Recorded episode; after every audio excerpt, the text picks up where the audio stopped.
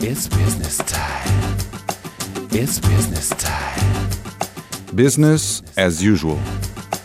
Os protagonistas da gestão em destaque na RUC.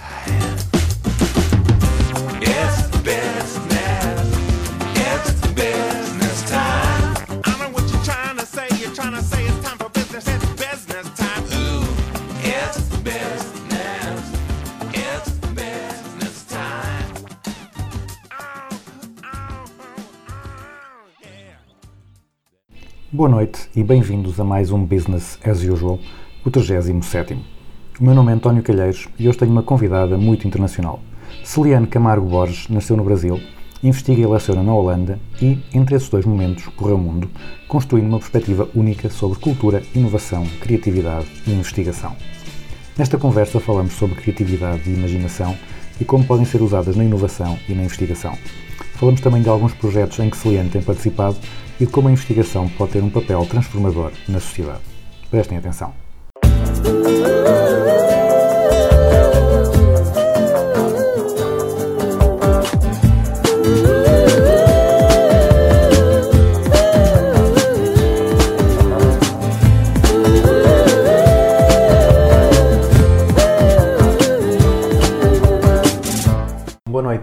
Celiane Camargo Borges. Muito obrigado por estar disponível para falar para o Business as Usual. A Celiane tem um percurso muito interessante. É uma Globetrotter, portanto é brasileira, está na Holanda há cerca de 9 anos, já andou pelos Estados Unidos, por Taiwan, etc. Pode-nos contar um pouco desse percurso e o que é que esteve na origem, o que é que levou a essas decisões de mudar de, de local e para locais tão distintos tantas vezes? Bom, primeiro de tudo, boa noite e obrigada pelo convite a essa conversa. Eu acho que uma coisa que eu tenho muito em mim é a curiosidade. Então, desde cedo eu fui uma pessoa muito curiosa de querer saber e conhecer o que é diferente de mim. E a partir dessa curiosidade, eh, eu fui buscando lugares e pessoas. Então, é uma curiosidade por lugares e também por pessoas que são diferentes de mim. E isso foi fazendo com que as minhas escolhas, tanto de estudo como a psicologia, depois fui para a psicologia social e comunitária, e ir para outros países, eu acho que está muito ligado a essa curiosidade pelo outro, pelo diferente. E como é que surgiu os Estados Unidos, especificamente, Taiwan, eh, Holanda? Foram oportunidades que foram surgindo? Foram, eram países que sempre quis visitar, para onde sempre quis ir? É interessante essa pergunta porque eu não, a minha vida ela acontece muito é, num, num processo de emergência. Então a minha curiosidade vai me levando para lugares que eu não, não pensados anteriormente. Então a primeira vez que eu saí do país, é, eu fui para Londres para aprender inglês e eu queria muito conhecer uma cultura diferente. E aí fui para lá, passei um ano e meio, aprendi o inglês. Eu fui depois do meu mestrado e pela minha curiosidade com o mundo e com as coisas, eu decidi que eu ia passar um ano sem trabalhar em nada da minha área. Então fui trabalhar de babá, fui fazer é, curso de inglês, então estudar de novo. E foi muito interessante. E depois disso, no meu retorno para o Brasil, eu comecei meu doutorado. E aí, como já tinha o inglês, pensei o próximo lugar teria que ser um lugar que falasse inglês para eu é, aperfeiçoar. Então fui para os Estados Unidos e fiz um, uma parte do meu doutorado lá numa faculdade de comunicação. E a partir disso voltei para o Brasil e aí outros países foram surgindo por diversos motivos e eu nessa curiosidade fui abraçando sem saber muito é, aonde ia dar. Eu costumo dizer que a Holanda foi um acidente de percurso então eu fui sem querer ir e fiquei por escolha. Então eu morava na Ásia e teve aquele, aquele, aquela crise econômica de 2008, 2009 terrível e o meu marido teve que ser mandado para o headquarter da empresa que era na Holanda. Então a ideia era ficar até a crise acabar e voltar. E no final acabei ficando por conta do trabalho, dos projetos e pela Holanda ser um país é, muito tranquilo de se viver, né? muito fácil de, de, se adaptar, porque as pessoas são muito abertas às diferenças. Então acabei ficando e é lá onde eu estou agora. Hum, A Celiane, então, já falou no- nos- em Londres, nos Estados Unidos, eh, na Ásia, na Holanda. Ahm, o que é que, quais é são as principais diferenças culturais entre, entre esses contextos eh, tão diferentes?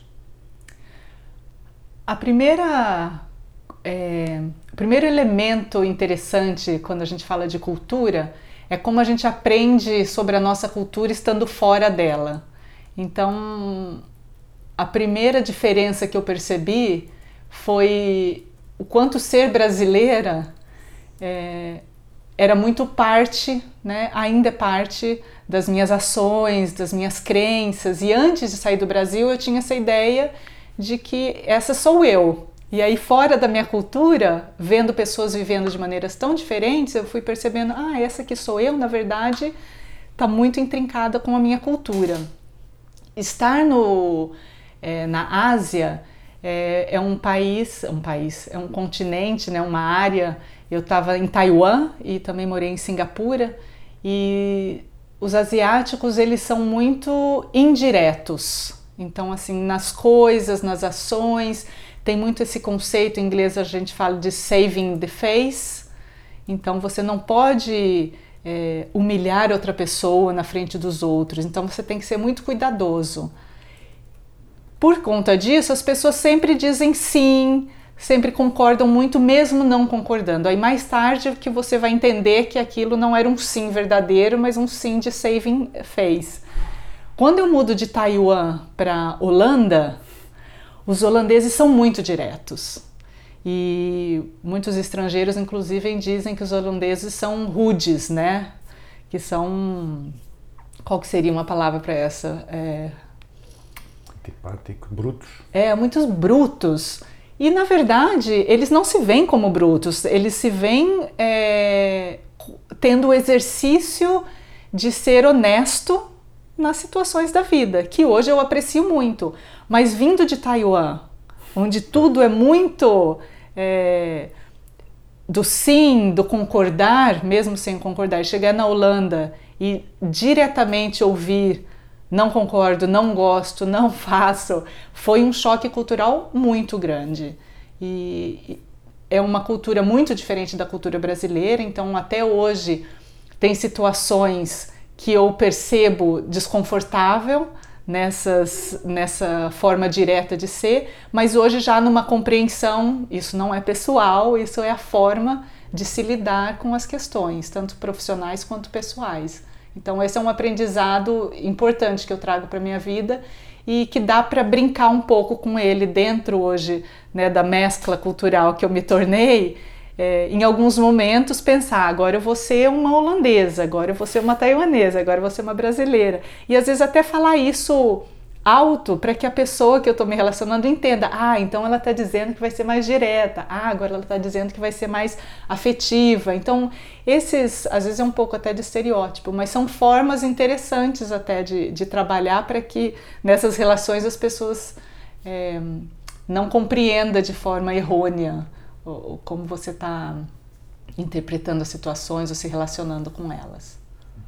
Eh, há pouco estava a dizer que, estando fora, é que percebeu o que é que tinha de brasileiro.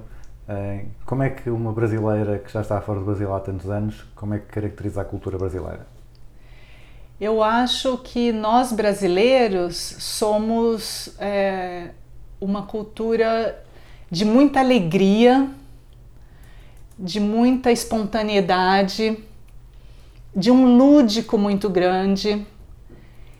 E até eu acho que pela situação que vivemos no Brasil, sempre de muita dificuldade, muitas vezes não podemos contar com um sistema, então você tem que ser muito criativo, muito maleável, muito flexível.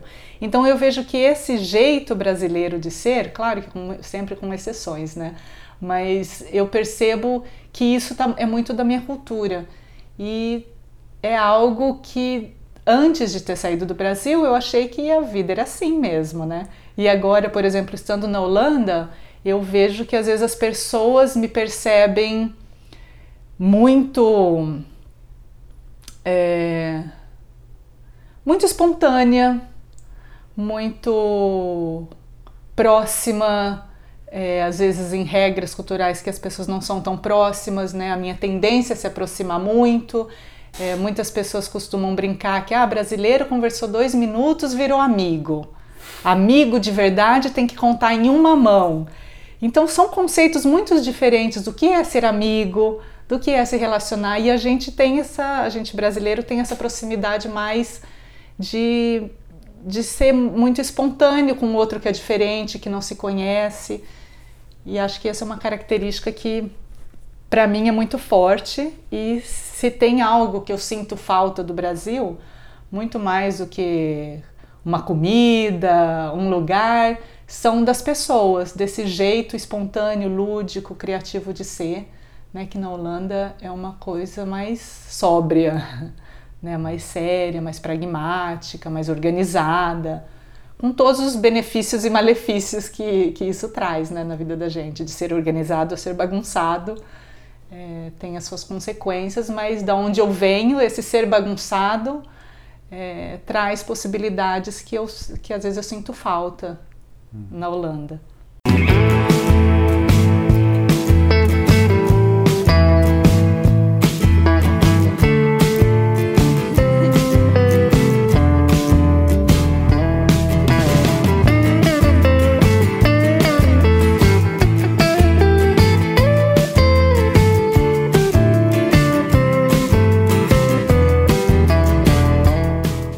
Agora passar um bocado para a criatividade e para a inovação. A Celiana dá, dá aulas a mestrados com muitos alunos internacionais é? de, todo, de todo o mundo. Eh, De que forma é que essa, essa variedade de estudantes eh, influencia eh, a forma como, como correm as aulas, como planeia as coisas, como, como estrutura as metodologias pedagógicas? Estar em uma sala de aula internacional já é um experimento por si só. Então você tem alunos não só de diversos países, mas esses mestrados que eu dou aula são também mestrados interdisciplinares. Então a gente tem alunos de diversas formações profissionais. E isso traz uma experimentação muito rica, porque o conteúdo ele vai se desdobrando de formas diversas e dentro da minha aproximação de trabalho na área da criatividade, na inovação, eu tento trazer esses saberes culturais e profissionais para interagir com o conteúdo que eu estou ensinando. Então, as histórias que surgem de como um conceito né, é, se desdobra ou é entendido e aplicado na Ásia é muito diferente na América do Sul, é muito diferente na América do Norte. E aí, nessa interação e nessa troca de, de ideias e de experiências diferentes, se constrói um saber novo. E que eu acho que é fundamental para o século XXI globalizado que a gente vive, onde é um desafio você é, passar em sala de aula as formas de resolução de problemas que se apresentam hoje em dia. Então não dá para copiar e colar de livro, mas a gente precisa aprender também com as pessoas, com as formas que elas estão vivendo. E uma sala de aula internacional é uma riqueza imensa para fazer esse tipo de trabalho. Eh, Costuma-se falar muito da, da relação está, entre a diversidade e a criatividade e a inovação. Não é? Quanto mais diversos são os grupos, maior é, maior é o potencial para, para a criatividade. Eh, Nós cá em Portugal, no, no futebol, temos um dizer, se calhar um bocado xenófobo, que, que diz que um, um brasileiro, um jogador brasileiro é bom, dois é espetacular, três já é uma escola de samba. Dizem isso porque quando há, muito, quando há um grupo muito forte de, um, de uma região, de, um, de uma cultura, que eles depois por vezes podem se isolar e acabam por não interagir tanto com os outros e perde-se um pouco desse, desse potencial de, de, de criatividade. Na, nesta, nesta relação entre a diversidade e a criatividade e a inovação, há um momento em que começam a haver deseconomias de escala? Ou Que começam a ver deseconomias de escala, ou seja, em que mais diversidade acaba por eh, começar a prejudicar a inovação? É. Adorei a história que três brasileiros da samba. e dá mesmo. É,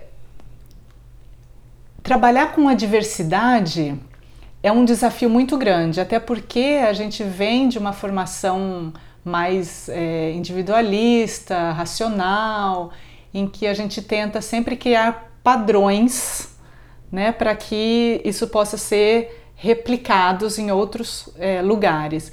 E a diversidade ela é, ela é única naquela, naquele, naquela combinação local. Então, é sempre um desafio trabalhar com diversidade, não dá para predizer e controlar, então é um outro jeito de trabalhar. E eu falo sempre para os meus alunos: a gente tem que aprender a estar fora da nossa zona de conforto. E é- isso é uma coisa que a gente não aprendeu. A gente tenta sempre estar dentro da, da zona de conforto, que é estar entre os iguais, que é muito gostoso, mas se produz sempre o mesmo. Então, estar fora dessa zona de conforto traz uma tensão que eu acredito que essa tensão é a tensão que traz a criatividade. Porque nessa tensão entre eh, segurar as minhas crenças, quem eu sou, e estar aberto ao outro, é onde essa inovação aparece. Então é por isso que a diversidade é importante. Quanto mais diversidade, mais difícil é você achar o que a gente chama em inglês de common ground, né? Que é um, esse espaço comum, ele precisa ser encontrado para que as pessoas se engajem e, e tenham um senso de propósito, porque se é muito diferente, e ninguém acha um ponto comum, fica difícil você criar algo. Então, quanto mais diversidade, mais difícil, mas também mais potencialidade de algo diferente ser criado. Então é sempre, é, por isso que é sempre um experimento. Cada sala de aula, é, cada grupo é um grupo diferente. E eu falo para meus alunos que a gente tem uma programação, mas é um, sempre um, uma navegação para lugares que a gente não sabe ainda qual vai ser o caminho para chegar naquele fim, depende do grupo. Então o grupo tem que se corresponsabilizar também para que isso aconteça. Uh, a Celiane fez um seminário cá, cá em Portugal sobre Effective Meetings for Social Innovation, the Power of Dialogue when Innovation is the, the Aspiration. Um, para quem não pôde estar presente, em que é que consistiu o, o seminário? Como é que se explorou essa relação entre a comunicação e a inovação? É, esse seminário aconteceu ah, ao convite da professora Tânia Marques, do Instituto Politécnico de Leiria. Então, sou muito agradecida a ela por ter me trazido para a universidade para poder é, dividir um pouquinho do meu trabalho com o pessoal daqui. É, a inovação, geralmente, ela é muito associada à inovação de produtos, né? inovação é, tecnológica. E eu trabalho né, dentro da psicologia da comunicação aplicada às organizações, eu trabalho com inovação de processos. Então, como a gente consegue inovar é, as nossas relações? Como que a gente consegue é, trabalhar com novos sentidos? Como a gente consegue convidar pessoas para conversar de modos diferentes, para colocar essa diversidade junta, de forma que algo novo, nunca antes pensado, possa emergir? Então esse é o trabalho que eu tenho feito, esse o seminário falou bastante disso e tocou muito no ponto de, do diálogo, é a teoria do diálogo como uma forma de você alcançar essa inovação porque o diálogo ele é, tem uma diferença muito grande com o que a gente chama o debate, né? O debate ele está muito focado nesse nessa racionalidade de um tópico que a gente acredita que tem o, a melhor resposta e ela vai ser alcançada a partir de argumentações racionais, onde o melhor argumento vai vencer. O diálogo ele está mais preocupado em compreender qual que é a situação, por que as pessoas agem da forma como elas agem e quais seriam outras formas de agir. Então, o diálogo ele se pauta muito é, na arte de perguntar. Então, como podemos fazer perguntas que são é, curiosas, questionadoras? Ele se pauta também na arte de escutar. Como eu posso parar e escutar o que a pessoa realmente está me dizendo? ao invés de quando a pessoa está falando, eu estou aqui na minha cabeça já pensando no próximo argumento que vai ganhar do dela, eu não estou nem ouvindo o que ela está me dizendo. Então o diálogo ele tenta chamar atenção para essa arte de perguntar e também de escutar de uma maneira mais reflexiva.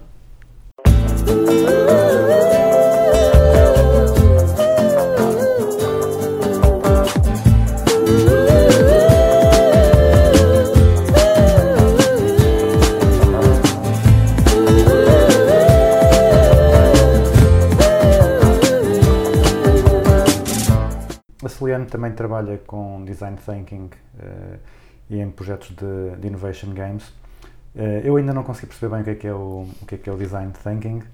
Será a Celiana a primeira que me consegue explicar melhor o conceito, como é que funciona na prática? Então, vamos tentar. o design thinking ele é uma metodologia é, que vem do campo do design, do design tradicional, que na verdade que o design tradicional é um, um, uma metodologia de construção de coisas, né? Então você constrói cadeiras, casas, mesas. E o que foram se percebendo é que a forma como um designer constrói o seu trabalho é muito usuário centrado. Então, se você é um cliente de um designer e vai construir o seu escritório, é, o designer primeiro tem que entender quem é você, qual é o seu estilo, o que, que você busca, por que, que você precisa desse escritório.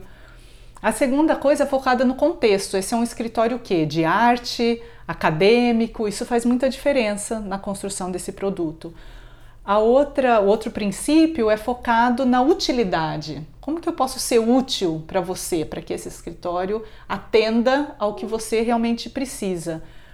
E o designer trabalha de uma forma muito interessante que é o aprender fazendo.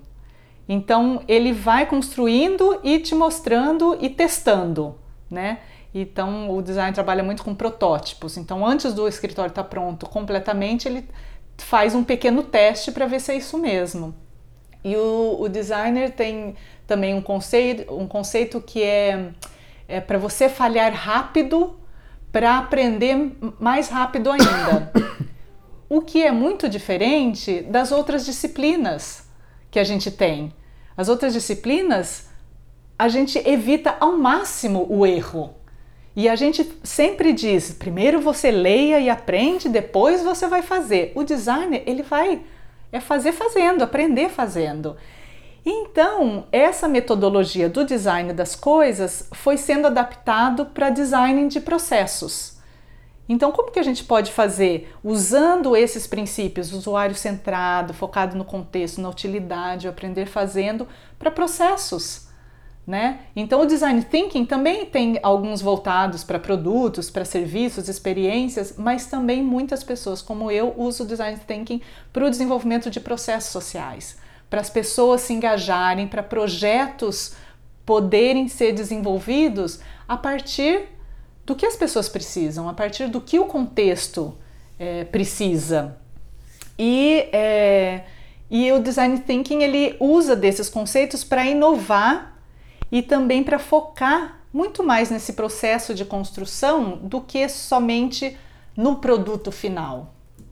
Então, eu acho que um dos é, das forças do design thinking é que eu acredito é que quando você começa um projeto, uma pesquisa, você não tem ainda o foco em qual vai ser o resultado, porque você sabe que o, resu o melhor resultado ele surge a partir de como o processo foi se desdobrando. Então o foco é muito mais no processo, acreditando que um bom processo ele vai é, acabar resultando em algo que é mais útil para quem vai usar, que faz mais sentido para esse contexto. Ok, acho que acho que fiquei, fiquei mais fiquei mais informado é. E, e, convencido, e convencido. A Celiana aplicou esta metodologia num projeto no Brasil, Movimento Sustentável de Silva Jardim. Pode-nos contar este, o que é que consistiu este projeto? Sim, esse projeto foi uma parceria entre a Universidade de Breda, que eu trabalho, com um, uma empresa de design thinking holandesa que se chama Studio Y e um movimento é, sustentável que tem nessa região de Silva Jardim, que fica próximo do Rio de Janeiro, uns 100 quilômetros da cidade do Rio de Janeiro, é uma região de proteção ambiental e tem um grupo de atores sociais, de stakeholders, que se chama Movimento Silva Jardim Sustentável. São esses atores sociais, eles vivem nessa região e eles têm a intenção de proteger a região e ao mesmo tempo atrair negócios de forma a contribuir para o desenvolvimento local. E nesse esse projeto, essa colaboração vem muito nessa crença da da construção do conhecimento plural, né? Então essa pluralidade de conhecimento que vem da academia, né, das empresas que estão focadas nos negócios e da comunidade que é, é, a, quem sabe de como a vida acontece naquele lugar, essa combinação é, pode gerar ideias mais inovadoras e que fazem sentido naquele contexto onde as pessoas vivem. Então, essa co colaboração a gente resolveu fazer através do Innovation Games, que é uma metodologia do Design Thinking que se foca em jogos e através desses jogos as pessoas vão é, trazendo soluções para a resolução de desafios da comunidade. Então nós passamos, a gente resolveu, isso foi interessante, foi a primeira vez, a gente já tem uma colaboração com esse movimento sustentável há quatro ou cinco anos, sempre trabalhando com esses stakeholders. Foi a primeira vez que a gente resolveu fazer um trabalho com os jovens locais. E o Innovation Games tem um foco também no empreendedorismo social. Então a gente selecionou 25 jovens de Silva Jardim e fizemos um programa imersivo. Eles ficaram cinco dias em uma das fazendas que tem nesse lugar, que é uma fazenda também turística que desenvolve ecoturismo. E nesses cinco dias a gente, a gente dividiu esses é, jovens em grupos e demos desafios que esses atores sociais do movimento trouxeram para eles. Então, desafios de preservação da natureza, de desenvolver, de atrair mais turistas e turistas que têm a intenção também de proteger a natura. E aí, com essa metodologia, o foco no processo é esses cinco dias, os alunos, os alunos, os participantes, né, jovens, eles vão aprendendo competências de empreendedores e são não só empreendedores que vão criar novos negócios, mas empreendedores no sentido da, dessa qualidade de ser ativo, de ir atrás de, do que você acredita que pode dar certo, tendo como a desculpa de fundo o desafio né, de resolver problemas da comunidade. Então é esse foco no processo de desenvolver competências sociais desses participantes, ao mesmo tempo é, ter um problema que é o desafio para a comunidade. Então foram é, esse foi o projeto que a gente fez é, lá no Brasil e como consequência a gente teve vários jovens que agora estão compondo o movimento e querem, eles fizeram o protótipo final da solução desses, desses é, desafios e a ideia agora é que tenha uma continuidade, que a gente consiga desenvolver essas ideias para implementação é, no, no campo dessa região.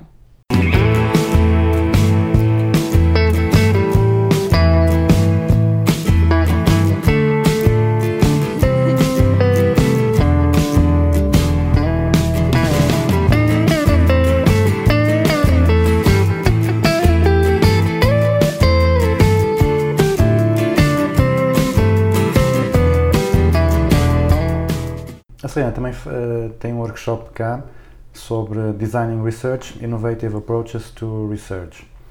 Um, ehm, aqui há uma, há, uma, há uma coisa engraçada, porque normalmente a investigação ou pesquisa, como os brasileiros gostam mais de dizer, hum, diz-se que quer, quer inovar, mas normalmente é muito, é muito conservadora nos métodos, não é? Uhum. É muito exigente, quem, quem faz coisas um bocado diferentes é sempre olhado de lado, é sempre questionado, tem, às vezes até tem dificuldade em ser, em ser aceito e ser reconhecido. Que metodologias inovadoras é que a Celiane partilhou com os participantes e o, o que é que tem feito assim de inovador na, na investigação? Uhum. Então, é realmente esse é um grande desafio, né? A investigação inovadora é aquela que se foca para além da produção de conhecimento acadêmico, mas ela quer ser também transformadora. É, como você está dizendo, tradicionalmente o conhecimento, né, ele está muito ligado à descoberta de algo que existe de uma realidade que está ali esperando para ser descoberta. E a pesquisa, né, é geralmente a entidade privilegiada para alcançar isso. Então, o pesquisador, né, devendo ser neutro e objetivo, usa do seu método para não ter o bias e alcançar essa verdade última que está lá para ser uh, descoberta.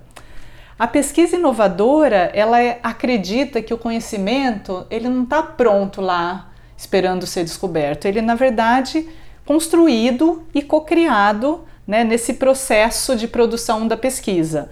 Então, é, a gente diz que ele já inicia a partir da pergunta de pesquisas que se faz. Essa, essa pesquisa, ela não é, essa pergunta de pesquisa, ela não é aleatória, ela está sempre ligada a uma disciplina, né, a um desejo do pesquisador ou a um órgão que está financiando essa pesquisa, que está querendo ir para direções específicas. Então, essa ideia né, de neutralidade, de objetividade dentro dessa aproximação inovadora não existe. Existe sempre uma intenção.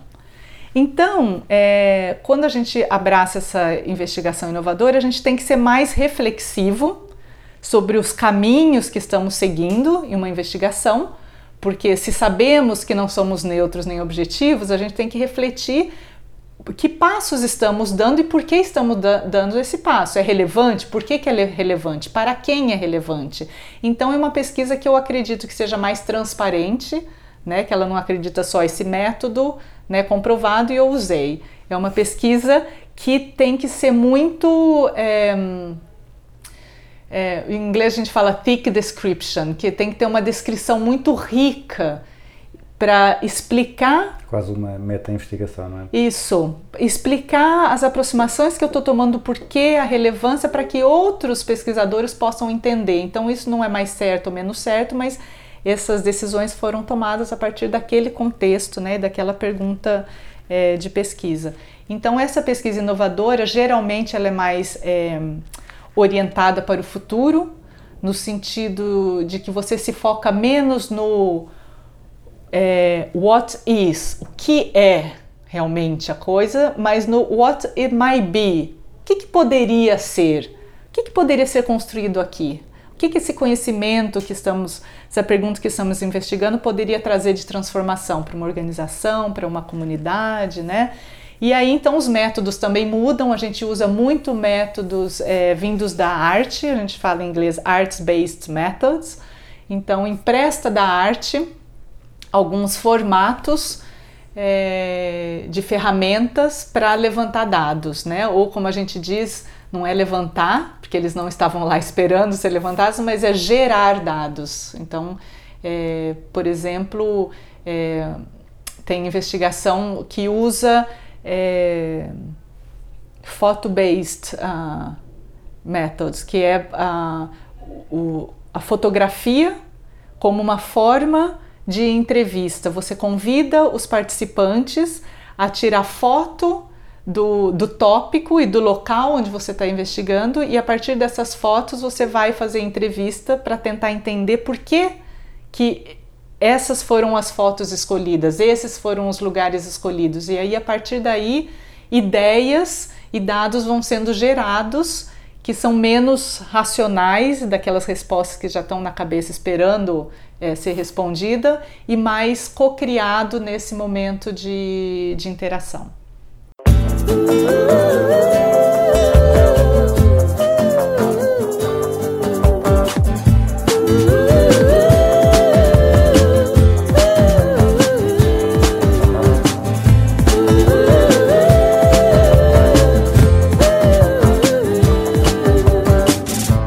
Estava a falar agora de, do Art Space Methods.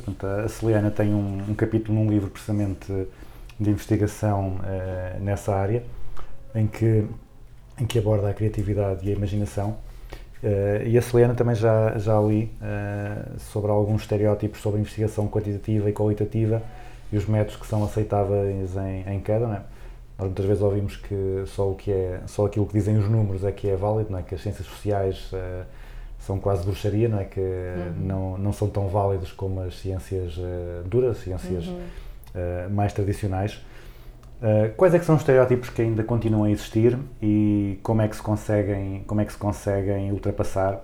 E na questão mesmo da, da própria imaginação e criatividade, é difícil convencer as pessoas que mesmo na investigação pode ser sério e rigoroso sem ser sisudo, né? sem seguir aquele método que já existe há centenas de anos. Uhum é muito difícil e essa é uma discussão bem longa. Existem vários é, eventos acadêmicos que o evento inteiro se passa né, no que se chama de Science Wars, né, a guerra nas ciências. E, e eu acho uma questão interessante porque tem um movimento novo questionando essa ciência mais tradicional, né? Mas a gente vive em uma era que a ciência é tida como a melhor detentora do saber, a privilegiada. É, da mesma forma que né, na era anterior os detentores dos saberes eram a igreja, né, a monarquia, e com a Revolução Iluminista a gente chega na era da razão, que se passou a acreditar que com métodos corretos, é, métodos corretos chegaríamos a essa verdade, né? E então a gente tem institucionalizado a ciência moderna.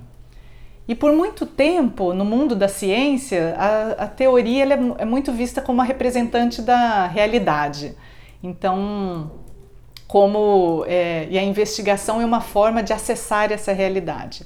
A teoria é vista como um mapa que vai informar, predizer, né, promover pro, é, procedimentos e categorias sobre o mundo.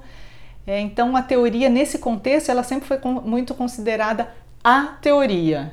Então existe uma única teoria privilegiada e é assim que nessa é a legacy que chamamos da ciência moderna. É, tem um autor que chama Wogar, que ele fala do received view of sciences, a, a, a, visão recebida das ciências, que desde pequeno, na escola, na universidade, a ideia de ciência que a gente recebe é essa ideia mais tradicional, né, de uma teoria que representa a realidade, e dentro desse entendimento não tem espaço para interação de várias teorias e de novos formatos de se investigar. Então, a gente vê sempre uma repetição de instrumentos validados, que é o que a gente costuma chamar também de evidence-based, né? É a pesquisa baseada na evidência, e muitos protocolos é, a se aplicar. Eu eu aí tenho, que, assumir que também sou culpado, que eu, aos estudantes de, de mestrado, eu digo sempre se arranjem escalas já validadas, não vamos estar aqui a correr riscos, que assim é mais, é mais seguro. Mas realmente estou a fazer isso, estou, yeah, a, estou e, a replicar. E aí a gente replica porque é um círculo é, vicioso de um sistema que está montado para isso. Então, eu mesmo, quando tenho os meus alunos que eu incentivo a fazer uma pesquisa mais criativa, mais imaginativa, eu sempre tenho essa preocupação: como vai ser na banca de defesa? porque você tem professor mais tradicionais que não vão olhar isso como investigação. E aí? Então é sempre um risco e um risco que você tem que medir com muita cautela, porque você não quer que o seu aluno esteja exposto a correr o risco de não ter um título porque fez uma pesquisa que é diferente do que o sistema acredita ser uma pesquisa. Então, esse tipo de pesquisa a gente tem sempre que trazer, sempre tem um capítulo inteiro de descrição epistemológica. O que estamos entendendo por produção de conhecimento a partir do autor, o autor tal, e aí você faz esse jogo da ciência, tem que citar muita gente, né? Papers que são peer reviewed. Então você brinca, faz o jogo e ao mesmo tempo você tenta mudar um pouquinho é, o sistema. Porque na verdade tem vários autores problematizando que essa ciência, né, que foi feita, é, que, que é a ciência mais tradicional estabelecida, é, ela tem esse discurso é, neutro e objetivo, mas ela também ela esconde muito uma ideologia, né? Ela tem sempre uma ideologia por trás disso, tem sempre é, um social, é, um político envolvido.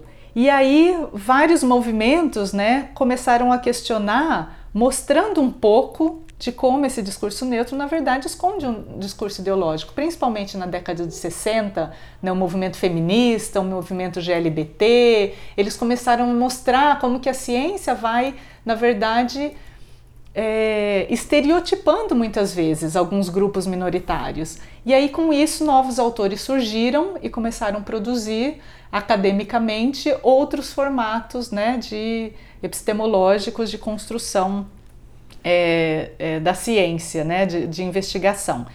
E então eu trabalho bastante com, com essa aproximação é, de um entendimento de que o conhecimento é construído, né? E então, se a gente acredita que o conhecimento é construído, por que não vamos tirar vantagem disso? Ao invés de fingir que somos neutros e objetivos, não, vamos ser transparentes e dizer: essa pergunta de pesquisa foi construída coletivamente com essa organização, essa comunidade, porque isso é o que é mais útil para eles. E aí, é, algumas pesquisas vão até, é, tem a PAR, par, a Participatory Action Research, que são a é, pesquisa de participação, de ação participativa, esqueci o nome em português. Esse Participatory Action Research ela é tão radical nessa quebra tradicional da ciência que ela, inclusive, é, treina pessoas da comunidade para virar co-researchers. Então, eles viram pesquisadores junto com o pesquisador, porque eles, tam, eles são os principais é, motivos dessa pesquisa. Então, eles têm que ter, ser parte da, do processo de decisão da pesquisa. Então, até como um ato democrático, político disso. Claro que ainda é uma aproximação é, menor, né? não é a aproximação dominante na pesquisa, mas eu acredito que a composição entre né, as pesquisas mais é, exatas, as pesquisas mais humanas, as pesquisas mais positivistas, as pesquisas mais construcionistas deveriam trabalhar juntos, porque no mundo que a gente vive tão complexo, acho que a gente precisa de todos os formatos para que a gente consiga dar conta né, da complexidade que vivemos hoje. Se agora, ao, ouvir a falar, uh, vem-me outra, outra questão. Uh, estava a falar de, portanto, de, da ciência ter, ter também um conteúdo de discurso, um conteúdo ideológico, não é? De, uh, há muitos séculos atrás era, era, a Igreja que tinha o conhecimento, que, que, que tinha as certezas, depois passou-se para a ciência. E nós, se calhar, agora estamos a, estamos a passar por uma fase em que as pessoas já começam a questionar, se calhar, demasiado a ciência também, não é? E nós vemos o passar, se calhar, para uma era da opinião em que toda a gente acha que a opinião dela vale o mesmo do que, do que estudos científicos. Não é? Uhum. Vemos isso com o, com o, aquecimento global, com a questão das vacinas, portanto, que vêm pessoas que uh, acham que aquilo não vale nada, muitas vezes até porque nem, nem sequer compreendem o que, o que esteve presente na, na, na pesquisa, na investigação. Uh, como é que vê esse, este, este outro lado desse questionar a ciência? Uhum. É, é, é, um fenômeno global interessante, né? Muita gente chama do fake news, sim, né? Acontecendo sim. muito na política também. E eu acho que a gente tem a gente vive ainda numa polarização, de, uma dicotomia do é branco ou é preto, é certo ou errado, é melhor ou é pior, que eu acho que ainda faz parte desse conhecimento tradicional. E o convite é para que o conhecimento, para que a gente tenha um entendimento mais plural do que, que é o saber, é colocá-lo em, em níveis diferentes, que não é nível maior ou menor, mas estão em lugares diferentes, né? Então você tem o saber local, você tem o saber científico, você tem o saber artístico, e na verdade é, não é que não existe, porque o, a, a, grande crítica a essa aproximação né, da ciência é a crítica relativista. Então, se a verdade é construída, tanto faz, qualquer coisa, né? Pois. Pode ser o caso. E, e, não é verdade, né? A verdade é construída, mas ela tem peso de verdade. Então, a gente fala truth within communities. Existe uma verdade regente nesse momento que vivemos nesse local ela é construída? É, mas ela tem peso de realidade, ela nos atinge com, como realidade e ela é uma construção em que é, acreditamos que essa é a verdade que vivemos. Então, você é, desmoralizá-la ou achar que ela tem o mesmo valor né, de, um, de um fake news, de um post da internet, é, eu acho que é um fenômeno negativo que, que a tecnologia tem nos trazido. Né? A gente acredita que a tecnologia pode trazer um movimento mais é, bottom-up, mas também traz esse movimento de pessoas vindo de diversos lugares, trazendo diversas verdades e que acaba é, desqualificando né, processos muito complexos como é a ciência, é, que tem o, as ferramentas né, para dizer e descobrir e validar coisas que são importantes para nós e para a sociedade. Então não é, eu acho que não é isso ou aquilo, mas é ter uma capacidade, uma reflexividade para ver onde que as coisas estão hoje e onde que elas fazem sentido. Eu acho que a ciência faz sentido, né? Eu acho que esses movimentos bottom-up faz sentido, mas tem muita gente querendo tirar vantagem dessa, desse fenômeno tecnológico para trazer esses fake news que, não se, que eu acredito que não se sustentam.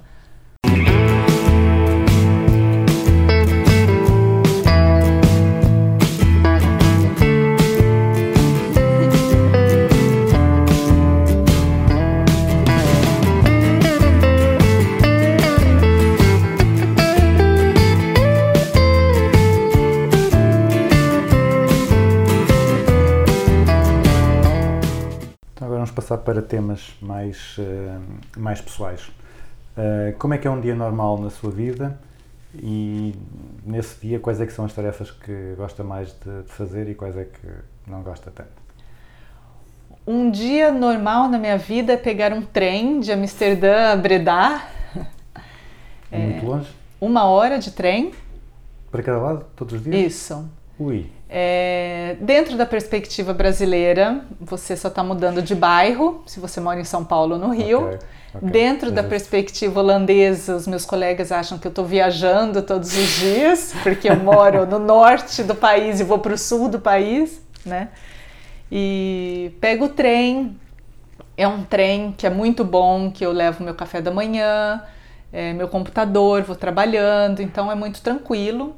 E aí na faculdade eu tenho aula, supervisão, é, reuniões e no final do dia volto de trem e em casa eu gosto muito de fazer é, pilates, também gosto de tocar piano, então que é um, um hobby hoje que eu tento retomar as habilidades que eu tinha de, de pequena, né? Estudei 10 anos piano e fiquei depois 20 sem tocar. Então agora eu tenho me, me esforçado para até para ter uma atividade que é diferente da vida acadêmica. Acho que a, a- quem vem da vida acadêmica, a vida acadêmica toma um, um espaço na nossa vida que tudo vira trabalho, né? Está pensando, está pensando naquela pesquisa que você quer fazer, aquela viagem que vai ser uma viagem né, de um seminário, que vai ser de um professor visitante. Aí você está nas horas vagas, você está lendo livro que você precisa para escrever aquele artigo. Então, eu acho que é importante achar algumas brechas para fazer coisas eh, diferentes também.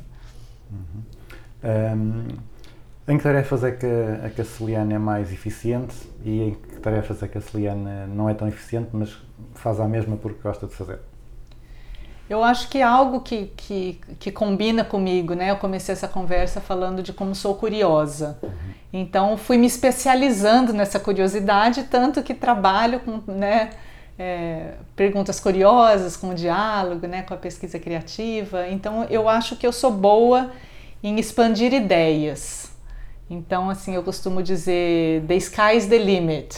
Então, assim, começo de projeto, tudo é possível, né? Vamos fazer aquela tempestade de ideias. Então, eu gosto de fazer, né, de expandir, de fazer essas conexões. Gosto e sou boa. Sistematizar tudo isso e fazer uma escolha quando você tem que afunilar, isso eu acho ruim. É difícil. Ahm, como é que a Celiane faz quando tem que aprender coisas novas, desenvolver novas, novas competências, lá, quando é preciso preparar uma disciplina nova, quando tem que fazer um projeto numa área que, que não conhece tão bem, quando tem que preparar um seminário sobre um tema que, ok, combina coisas que já domina, mas coisas, coisas novas, ou, lá, ou quando alguém fala de um tema que não conhece e isto é curioso, o que é que como é que faz para descobrir mais? É, acho que eu faço uma combinação entre né, o, o método mais tradicional, que é tentar ler sobre isso, né, e fazer uma, uma pesquisa bibliográfica, tentar achar coisas escritas sobre isso, ou projetos de pessoas que já fizeram. E uma outra coisa que eu gosto de fazer é começar a conversar com, com as pessoas sobre isso. Então, são tópicos que não fazem parte do meu cotidiano e eu começo a trazer esse tópico não só na, na vida profissional, mas pessoal. Perguntar para as pessoas se elas sabem, se elas já fizeram, se elas conhecem alguém. E aí isso vai entrando dentro do meu cotidiano, vai ficando mais familiar e aí me ajuda a conectar com o que eu já sei, né, para fazer essa ponte aí com o que eu não, não sei ainda. Um, para estamos a, estava falar agora que temos muito, há muita, muito trabalho, muitas coisas para fazer. Uh, o que é que a Celiane faz para gerir o tempo? Há assim alguma técnica, alguma app, alguma, alguma prática? Uh, quais, é- quais é que são os truques que usa para tentar uh, otimizar a gestão do tempo? Eu sou muito ruim disso. É, e até acredito que a eficiência mata a criatividade, né? Ah, ok. Que é a minha ok, bandeira aí. Ok, uma boa Mas- desculpa, uma boa desculpa. Mas temos que gerir o tempo, né? Então não tem como escapar disso. Uma coisa que eu gosto bastante de fazer é o que eu chamo é, a lista da felicidade. Então a minha listinha da felicidade é quais são todas as coisas que eu tenho que dar conta no dia de hoje. E aí eu pego um papelzinho e listo todas elas. Depois que eu listo tudo, eu não preciso mais pensar nelas. Então elas saem da minha cabeça, então eu não fico o tempo inteiro pensando, ah, isso e aquilo já fiz, não fiz, fica ali no papel. Então, conforme vai passando o dia, eu tenho a listinha comigo, dou uma olhadinha aqui e ali, ah, já fiz essa, risca. Ah, já fiz aquela, risca. E no final do dia eu olho e vejo se eu, se eu finalizei. E aí chamo de lista da felicidade porque é a listinha que me deixa feliz, que eu não preciso mais preocupar em esquecer ou não, né, não conseguir fazer.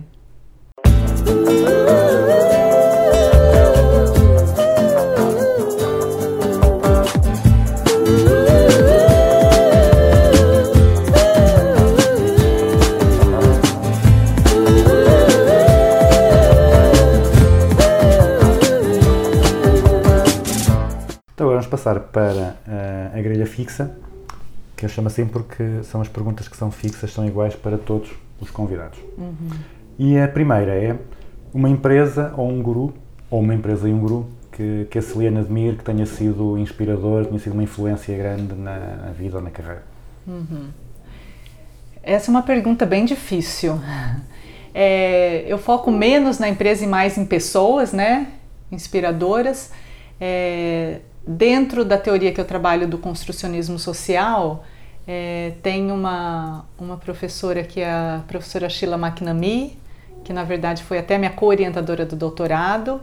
E ela, para mim, é, ela vai achar até engraçado se eu falar que ela é minha guru. Mas ela é uma pessoa que me inspira no sentido de ser uma acadêmica, uma teórica que consegue traduzir conceitos muito abstratos para o cotidiano e consegue hum, transformá-lo em ações é, da vida. Então eu acho eu acho bonito esse jogo de ter a teoria, transformar para a prática e a partir da prática ela cria novas teorias. É, dentro, pensando em empresa, é, tem o Ricardo Semler, que é um empresário brasileiro e que eu acredito, eu gosto, me inspiro muito, né, no formato que ele desenvolveu de organização, né, de engajamento organizacional. E eu acho muito legal isso. E, e transformou da empresa, ele tem agora uma escola, né, então ensina as crianças também a aprender de forma diferente, mais colaborativa. Então é uma pessoa que eu admiro. O Ricardo Semler eu, eu conheço. A Sheila depois vai, vai ter que me aqui dizer como é que escreve o nome, porque eu certeza que escrevi mal o nome. Um, livro que toda a gente devia ler. Pode ser técnico ou pode ser um romance. Tá. Bom, podia fazer uma propaganda agora de algum livro que eu escrevi, mas eu vou falar da Clarice Lispector, que é a minha escritora favorita brasileira. Não nasceu no Brasil, mas ela insiste, insistiu, né, que era brasileira, que é o, o- o- a primeira vez que ela botou, botou o pé na terra foi no Brasil, né, então ela chegou no Brasil antes de andar, então ela fala, sou brasileira. E Água Viva é um livro dela que eu acho fantástico, um livro que pode ser lido a partir do meio para o começo, do final para o começo. É um livro um pouco desorganizado, mas que a cada eh, página você tem uma mensagem. Eu acho muito bonito. Um, agora, um conceito ou uma prática da gestão que a Celiane veja mal compreendida ou mal aplicada pelas pessoas ou pelas empresas. Eu acho é, um conceito que dentro da gestão e da, da administração que eu acho muito pouco útil é o conceito de expert. Então, quando a gente fala de um expert, a gente sempre se remete, né, a uma pessoa que sabe, né, que detém o conhecimento, por isso detém o saber, e aí ele chega na empresa para dizer ao outro qual é o melhor jeito de se fazer. Então, eu acho que esse é um conceito muito pouco útil. Eu gosto muito de falar do ter uma expertise. Então, todo mundo tem uma expertise profissional, pessoal, e a partir dessa aproximação de ter uma expertise, você se coloca no lugar de, de ter um saber, mas, mas também estar aberto ao saber do outro. Ok. E hum, um conceito ou uma prática sobre o qual a Celiane tenha mudado de ideias? Um conceito que é, é um objeto de muita reflexão minha é, atualmente é o, o ser educador. O que significa ser um educador, né? Em, em tempos globalizados, digitais, de um mundo que mudou muito desde a invenção né, da escola, né, lá nos idos começo do século XIX. É, o educador começou como um transmissor de conhecimento e hoje em dia a gente vê que a gente não precisa transmitir conhecimento nenhum, né? Porque o co- conhecimento, né? Qualquer informação, né? Tá um dedo, um clique do computador, do telefone. Então a gente precisa se reinventar e eu acho que o educador agora ele é muito mais um facilitador, né? Do conhecimento, ajudar o aluno a aprender a aprender no mundo que muda tão rápido e por isso um- mais um curador de, de ideias, de, de informações, do que esse tran- detentor do saber que transmite né, o conhecimento. Ah, então, precisamente continuando nessa ideia do, do facilitador da aprendizagem, do curador de ideias, se nós puséssemos um placar, um cartaz à saída de todas as faculdades de gestão do, do mundo, ah, que frase, que conselho é que a Celiane gostava de, de colocar lá para que todos os estudantes de gestão pudessem ver? É, focar um pouco mais nas tecnologias relacionais. Então, a gente precisava pensar numa frase de impacto, tecnologias relacionais. É, vivemos em um tempo das tecnologias duras que se fala, né, hard technology, que são né, as tecnologias é, que temos aí de dos, dos equipamentos, né, do que nos traz um, um jeito diferente até de trabalhar e temos no, nos esquecido muito das tecnologias relacionais, que são essas tecnologias que eu até falei anteriormente, da arte de escutar, da arte de perguntar, de refletir, de trabalhar em equipe, o que, que seria liderar um projeto, o que, que significa liderança. E como empoderamos, como líderes, empoderamos outros a também é, estar liderando algo em sua vida.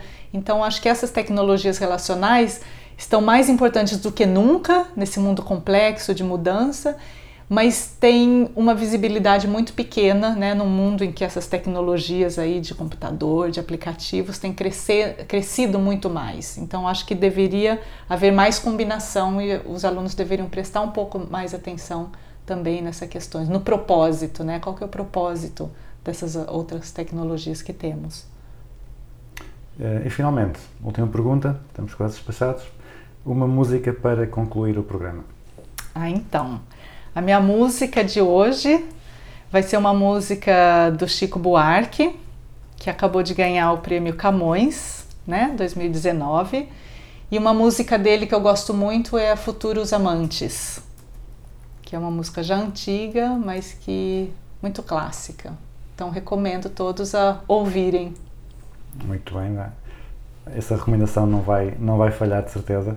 Uh, Celiane, muito obrigado pelo tempo e pela, pela reflexão interessante que aqui fizemos e continuação de bom trabalho e de boa inovação e criatividade. Eu que agradeço e muito obrigado por essa conversa inspiradora. Aprendi muito hoje também.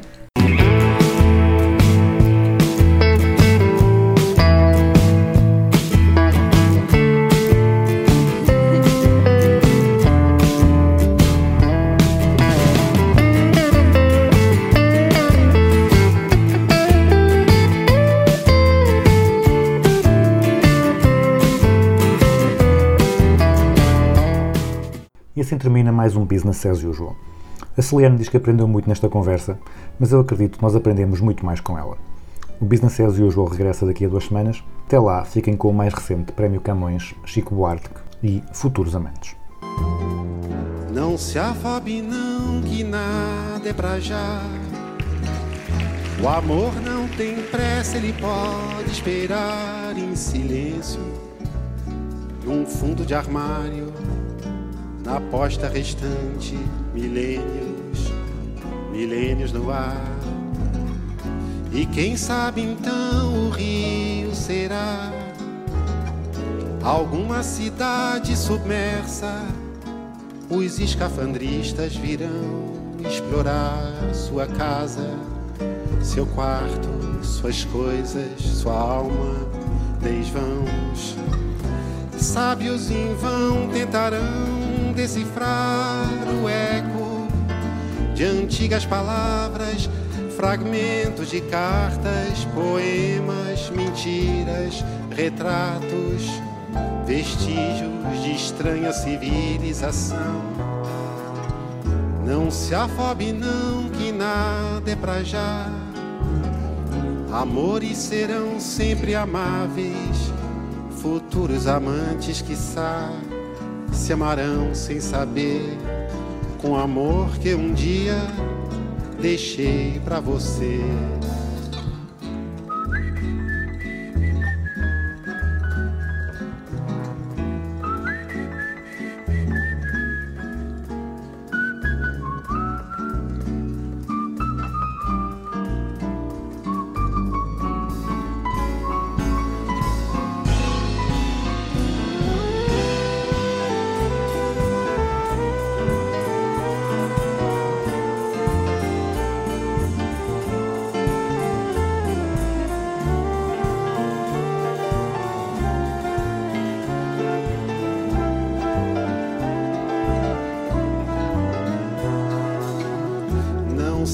Se afobe não que nada é pra já.